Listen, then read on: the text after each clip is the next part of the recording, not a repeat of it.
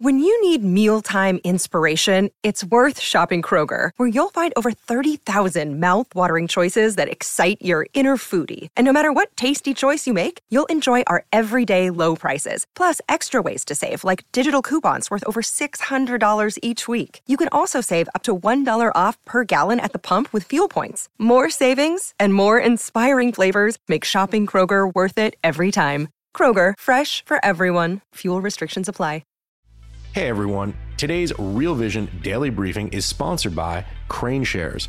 Learn about their KRBN ETF at kraneshares.com forward slash KRBN. Now to the top analysis of today's markets.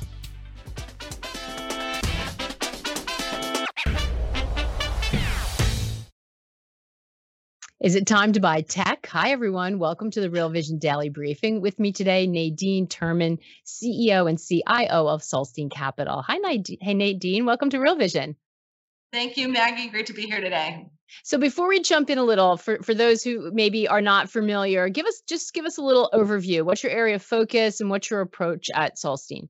Sure. So we launched back in 2010. Half of what we do is for institutions it's long only ex US positions in both developed and emerging markets.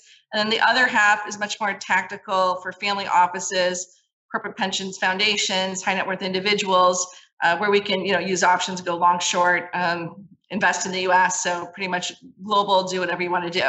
So the nice thing is you get this little balance between two types of clients, but also um, I do have a lot of respect for people who have to stay invested versus just sit in short term treasuries so, you know, we always have to have some clients that are in the market at all times. Yeah, I love that. And that's a really great point because we've had a lot of people say this year, like, just sit it out. Just, you know, you're getting paid to be in cash. But as you point out, that's not everyone's that's not that's not true for everyone. So um that's great and great to have that that global view.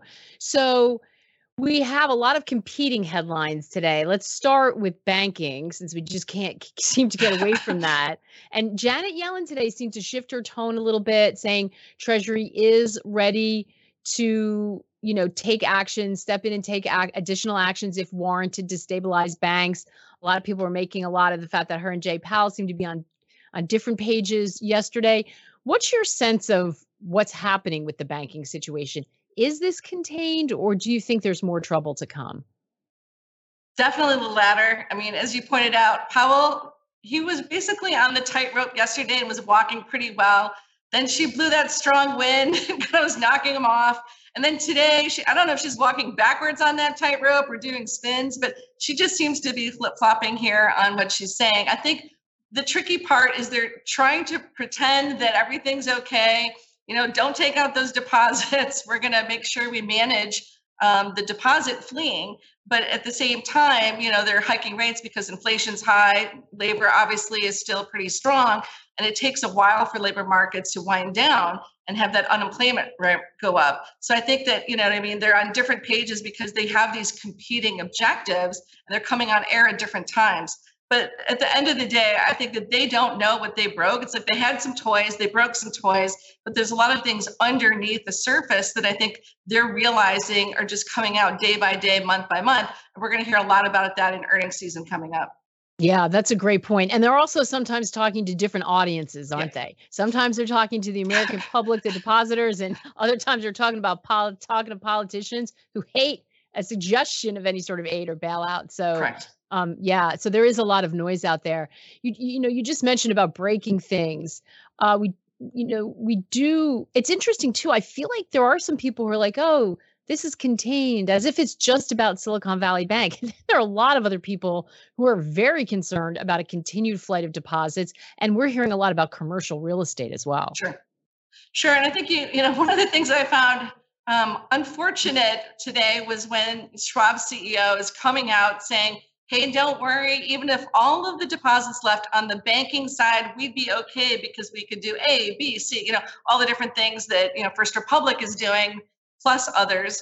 Um, and that doesn't make anyone feel good that you're already thinking about not only like the worst case scenario, but that's what you have to defend against in to your shareholders and to the investor base. So I think that's a concern. And people are moving. As he pointed out, I think it was a few days ago and reiterated today, people are shifting even in Schwab from deposits to whether it's short term treasuries or money market funds.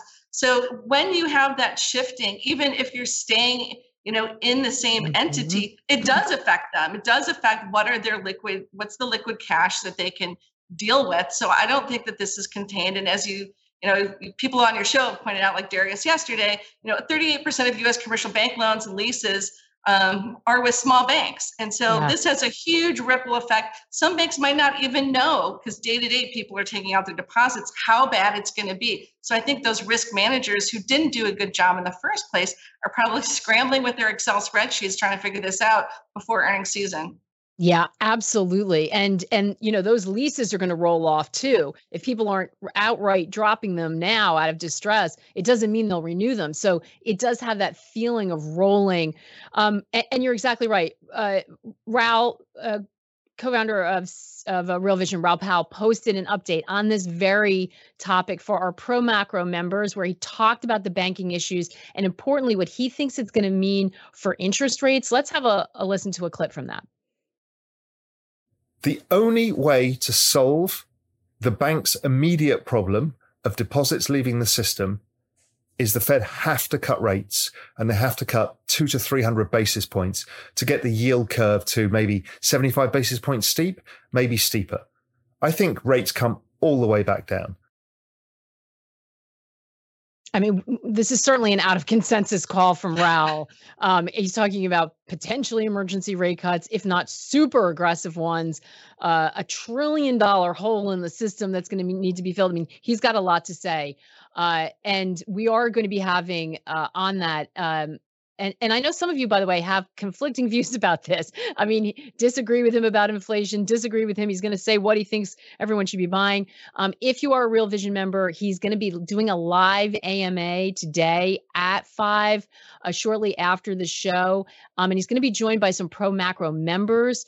Um, that's going to be super interesting. They are opening it up to all tiers. It's usually just pro macro stuff, but they're opening it up to all tiers.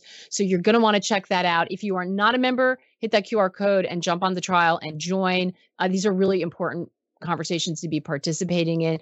Um, so so Nadine, it's an interesting it's an interesting thought because we just had the Fed hiking 25. The market is certainly pricing in interest rate cuts at some point, but do you think that that that may be a situation that comes earlier? I don't think it's as imminent as he was pointing out. There's just no way. Uh, I think they'd lose, not that they have a ton of credibility, but they're going to lose that last uh, bit of credibility if they started cutting rates aggressively right now.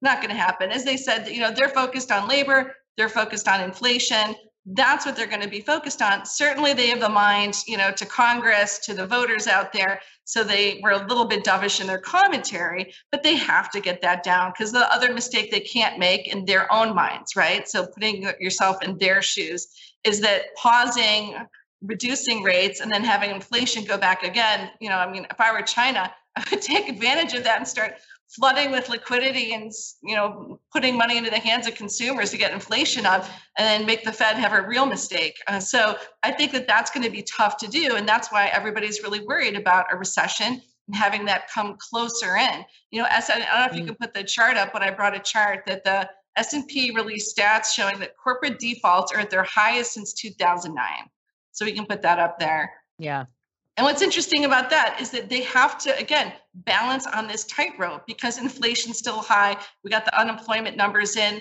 It's still such a tight labor market, but you're having, you know, parts of the economy begin to crater. And as Maggie C said, it's going to be like this rolling situation that we can get into. And so I think you just have to be very picking very, very carefully in the market right now, but knowing that we don't, and the companies probably themselves don't know all the things going on, but the Fed is stuck. Yeah, uh, between a rock and a hard place is what yeah. the, the conclusion we keep coming to.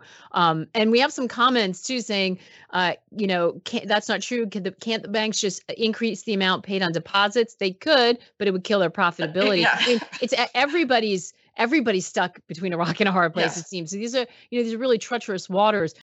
Hey everyone, we're going to take a quick break right now to hear a word from our partners. We'll be right back with more of the day's top analysis on the Real Vision Daily Briefing.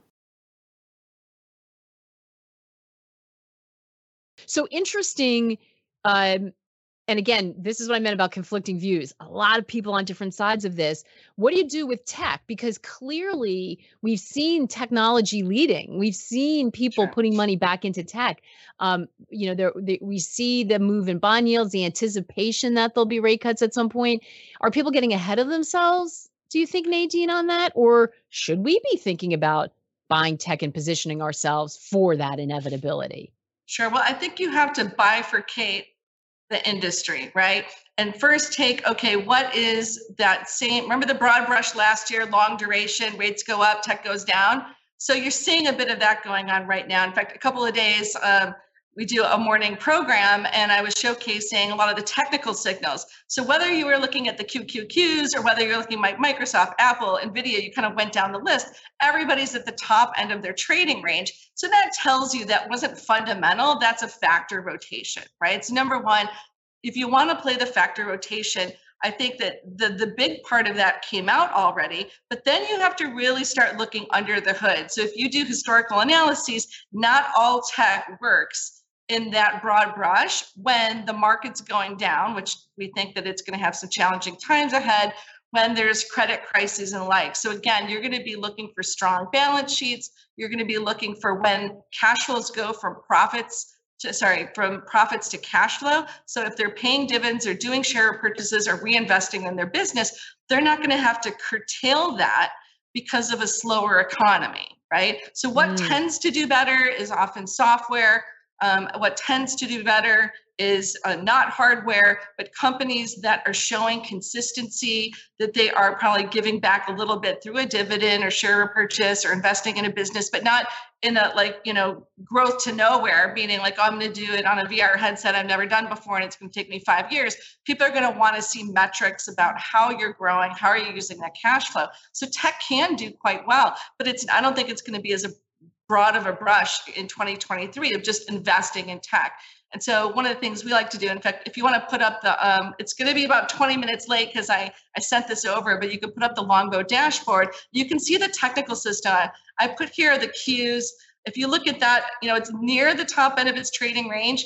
It closed the day here. The range low is 290 spot 88 and the top is about 316. I think I read I've got glasses about 39. So you have minus, call it 2.7 to 1 downside in that.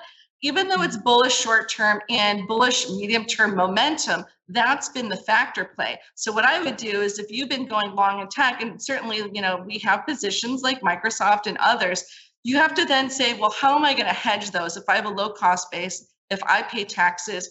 When is it cheap for me to hedge? It may be to you know hedge out some of those factor risks now and then just make sure you're betting on those positions that have what i said either low debt or debt that's covered by cash flow you know again a lot more consistency you know if they're paying dividends those won't get cut. All of those things will matter. They're not going to be you know investing in just in hopes and dreams if the market's all going down. So again you really have to stock select at this point. Yeah, it's interesting you say that because I think that we we sort of during the the you know the decline in tech and everyone was so negative on tech it, it, a lot of people made it seem like everything is future earnings like all tech is future earnings and there aren't any fortress balance sheets. That's value um, not necessarily tech. So you know you're saying yeah you have to differentiate. There are those companies out there. Do sure. they fall into a certain sector when you're looking at that who who are a bit more resilient in terms of being able to hang on to that cash flow? There are some. Um, well, outside of tech, though, let's take broad base. Actually, ASR came out with a really good study um, this week, and it's showing how basic resources, telecom, media actually have the longest average maturity in their debt.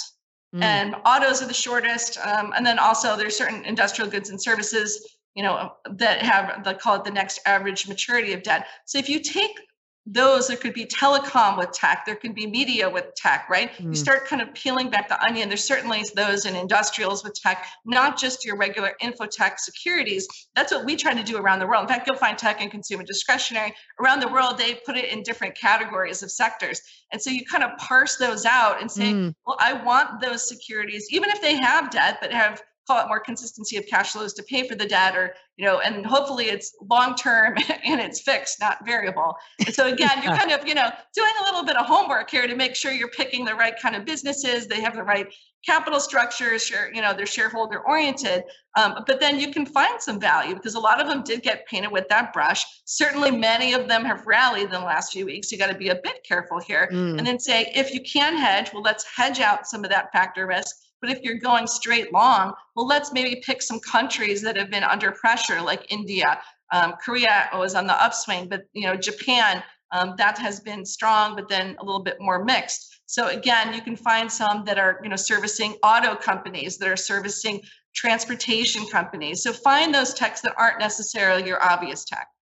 Yeah, and you know, I, I remember a, a little bit back someone saying every every tech every company is a tech company. That's not true but so many companies have technology so built into their you know basic business that you're right you could see why traditionally they would be put into a different sector maybe even a different sure. index but there's a lot of you know resilient technology that drives their their core business. So right, there could be a, sensor tech there's sensor companies in consumer discretionary industrials that service the tech industry. So you just really have to kind of parse out what are they doing and then say well is that oh you know is there a secular trend there there? What's the valuation on the business? You know, is it going to be about China, China reopening or is it just more of a valuation gap? So trying to figure out where you're going to make the money, but not just betting on tech overall. I think that that has played out a little bit already this year. Yeah, that, that's a really, really fantastic point, Nadine. Just a quick moment to remind you today's Real Vision daily briefing is sponsored by KraneShares. Learn about their KRBN ETF at kraneshares.com forward slash KRBN. Now, back to today's analysis.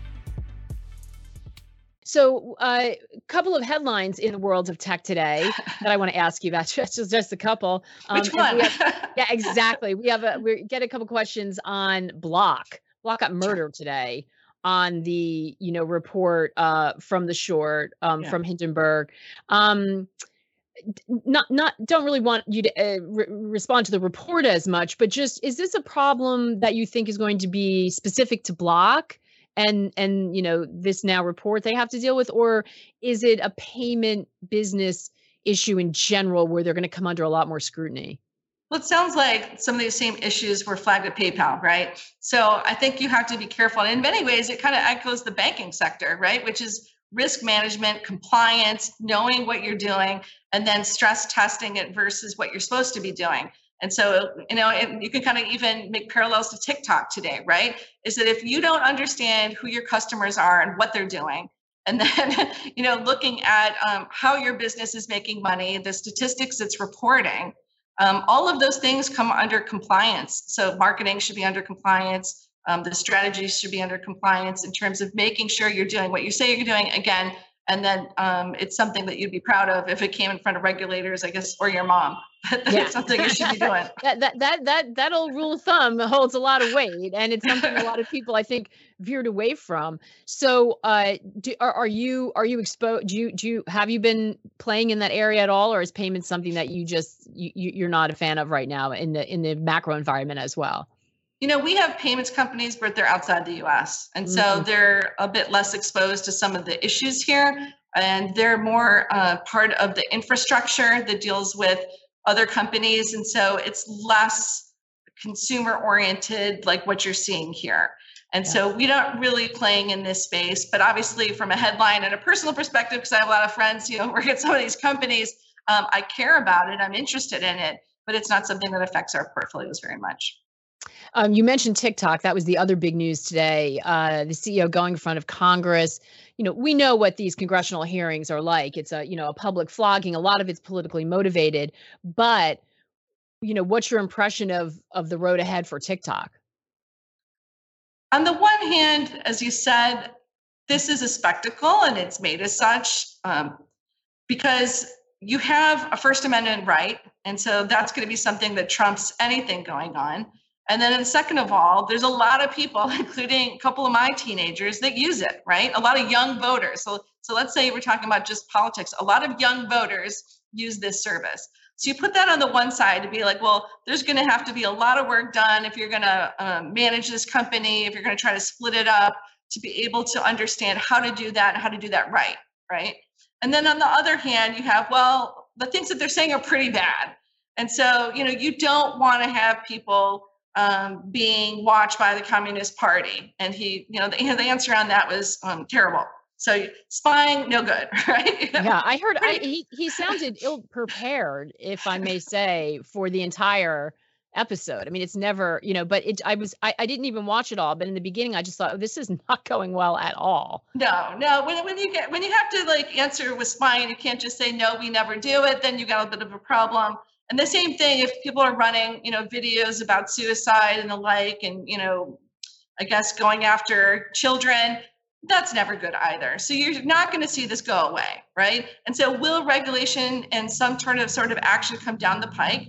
Probably, but it's gonna it's not like some kind of simple thing that you already know how to push the button and happen because it would have happened already. And so it's going to take a long time. It's going to affect a lot of companies. I mean, the only person happy today is probably Zuckerberg because he could just sit out and watch someone else in the hot seat right but yeah. but this is going to affect everybody so this is going to be closely watched it's going to be a long time and i don't think that congress and call it the average age of congress are the people are going to go figure this out quickly yeah, exactly, and that's a point that came up in um, uh, for for our members in Raoul's interview with Emad Mostaque of uh, the CEO of uh, Stability AI. Said, listen, I mean, they're still getting around to figuring out the internet, maybe even yeah. social media platforms, not anytime soon and we have ai you know racing yeah, right. forward at amazing speed which is something we're going to continue to come back to. Um, ai in an area that you're investing in or, or, looking at through an investment lens by the way? It is um, so we we are actually we have a, a team over at stanford who um, is working on a bunch of projects in ai and ml for us. So that's obviously something that we care about from an investor point of view of how do you use it uh, but then in terms of companies, for sure, right? Because it needs computing power, it needs mm. services. There's just so many different things that that occur with it um, and that benefit from it. So you want to be thinking about in terms of the businesses you own. Does it matter? You know, does it change the moat of your business? But at the same time, there's going to be a lot of companies in that you know the ecosystem that can benefit. What you can't do is just say like well that's going to affect next quarter's earnings. No it may affect their headlines of what they're talking about but at the end of the day this is going to be a while. There's going to be a lot of dollars invested and so that's really what you have to pay attention to um, the strategy of the business the financials of the business and then say are they a piece of this so that they're going to be benefiting call it in the early days versus having to wait three to five years to figure out if they're successful in what they're doing. Yeah because it strikes me that with all the enthusiasm and the rush to this and the rush to even those who've been in it you know so many reports about google having to rush their product out that there will be enormous opportunity but also a lot of head fakes right? A lot of sure. people don't make it. We saw stocks going up probably based on algorithmic trading just because they had ai in a sentence in their earnings you know call investor call um, that seems like it's also could be dangerous.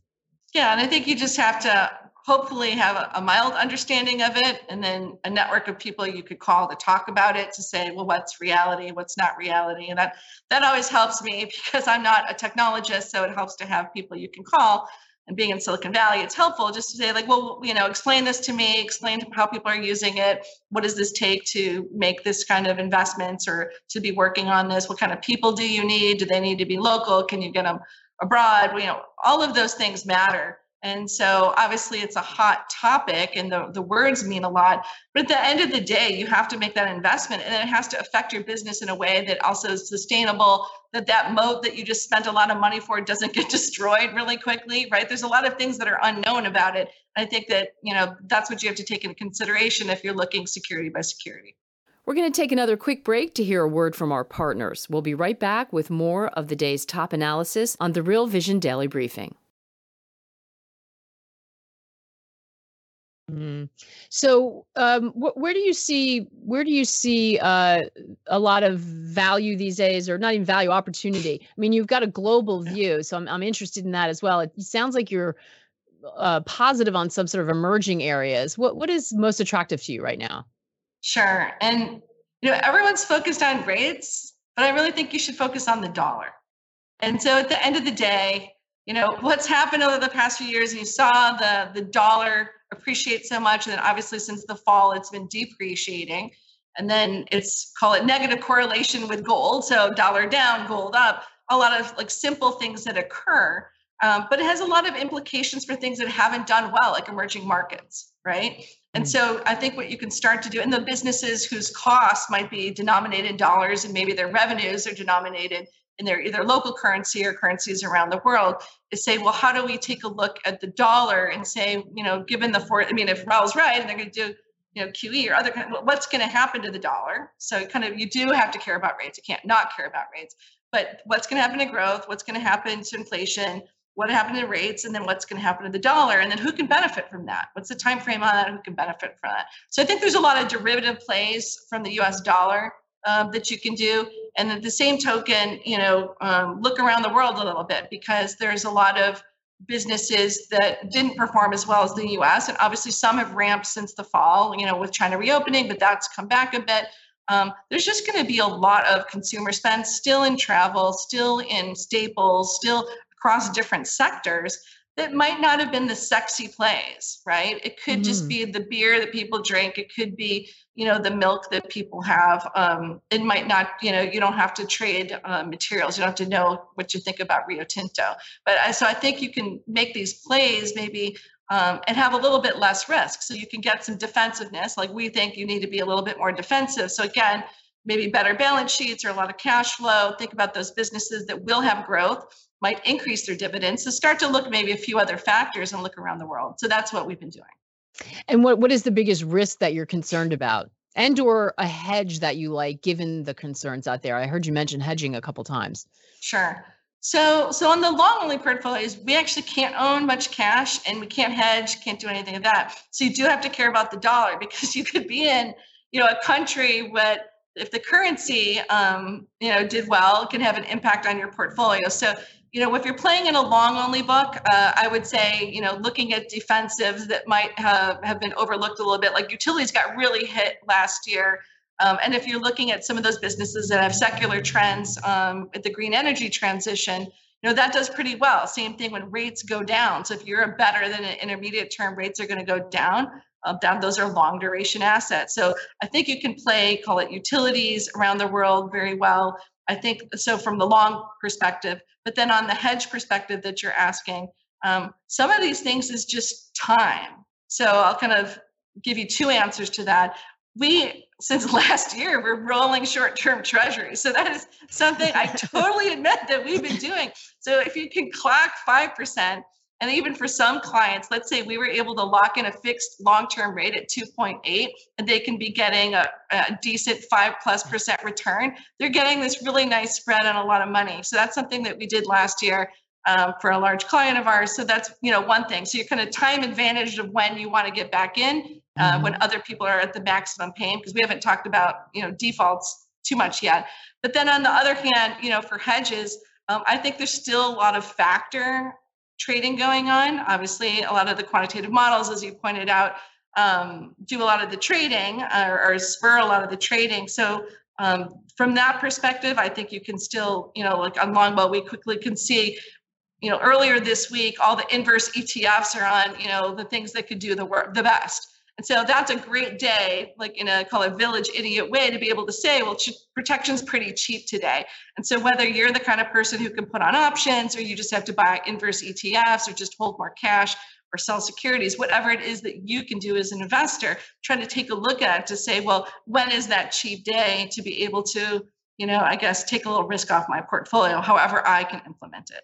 Yeah, you, you, let's end on that default uh that default issue because you you showed the chart before and it's the highest it's been since 2009, but it's not nearly that high yet. No. And the question I get all the time right now, no matter where I am, including you know running around at events, is is this 2008 2009 again? Is this is this a great financial crisis again?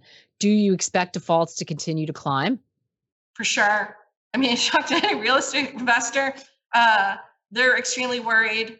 Um, at the same time, it was interesting. I, you know, I, I, wrote you a little note ahead of time. It's going to be on the micro level too. Like if you look at Silicon Valley Bank, you know, they do loans to employees of investment firms and those investment firms, and those loans are based on the potential back end, you know, and fees of their funds. So if they haven't, you know, written those down to public market levels, which we know still hasn't happened completely on the private side, and you have a, even another dislocation in those asset values, there's going to be mismatches all along the chain. It's going to be real estate, it's going to be investment firms, it's going to be consumers. You know, there's going to be so many different ripple effects, I think, this year that you have to be very, very careful. And so it's not just going to be the defaults of the banks that you're seeing here. You're going to start in the corporates, you're going to start seeing, you know, defaults at many different industries. And that's why I think, like I said before, you really have to be thinking about balance sheets you know mm. coverage of dividends coverage of leverage you know is the debt termed out you know versus what you expect? So many different factors from a fundamental basis. So fundamentals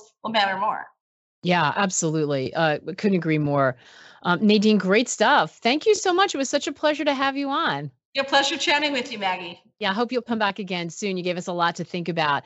Um, and you're right. It's I think those really important words to end on because we still I, I watch all day and I still hear people kind of coming on and indicating, you know, they've got to focus on inflation. They've got this. It's kind of wrapped up. Silicon Valley Bank wasn't that big. And and I I just I have to wonder when I hear people saying that. So lot, lots of good food for thought. Um, and as I mentioned, um, Raoul's going to be digging into all of this. Uh, at a live show that's happening at the top of the hour. So go grab your drink and snack and come back with your questions because I know a lot of you have them and you don't all agree with some of what you heard. Raoul, wait till you hear his whole thesis. you might have a, you might have a lot more questions to ask him. And we have a surprise announcement as well. Real Vision's Festival of Learning is returning. And because of everything that's going on right now, we are making it free. Um, this is the time for knowledge and information. So you just need to go to realvision.com forward slash festival 2023 to save your seat. And you can see everything that's happening over the two days on the website. But I'll give you an idea of what I'm going to be up to. I'm going to be talking to Jared Dillian about how to manage your personal finances, which is going to be interesting. Uh, we're hosting, I'm hosting Portfolio Doctors. Uh, they're going to try to help with your trickiest portfolio questions. This year, the doctors are Mish Schneider, Dave Floyd, and Brent Donnelly. Love that lineup. And I'm going to be hosting Denise Shull as she psychoanalyzes Raoul and Tony Greer live on stage. Like, who knows what to expect from that? So uh, it's going to be amazing. So hope you can join us for that. And here's a little bit more about what you can expect. We'll see you tomorrow. Hi, I'm Raoul Pal, co founder and CEO of Real Vision. As you know, things out there are not okay.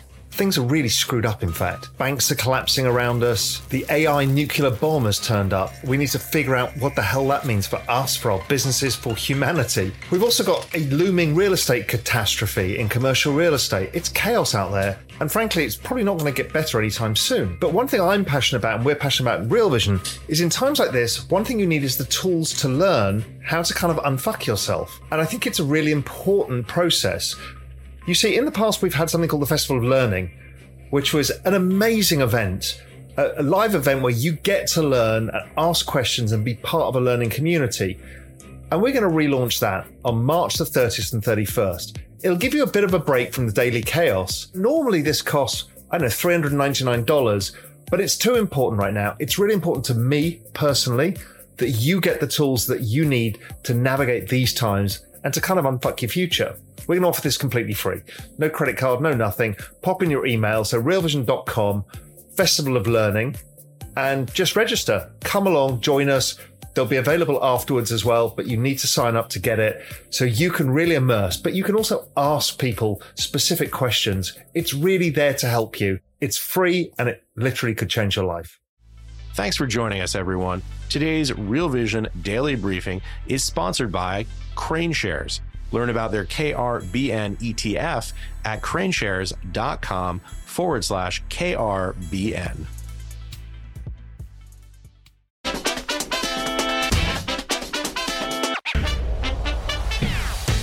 What's up, revolutionaries? Thanks for tuning in to the Real Vision Daily Briefing. For more content like this, head over to realvision.com and get unfiltered access to the very best, brightest, and biggest names in finance.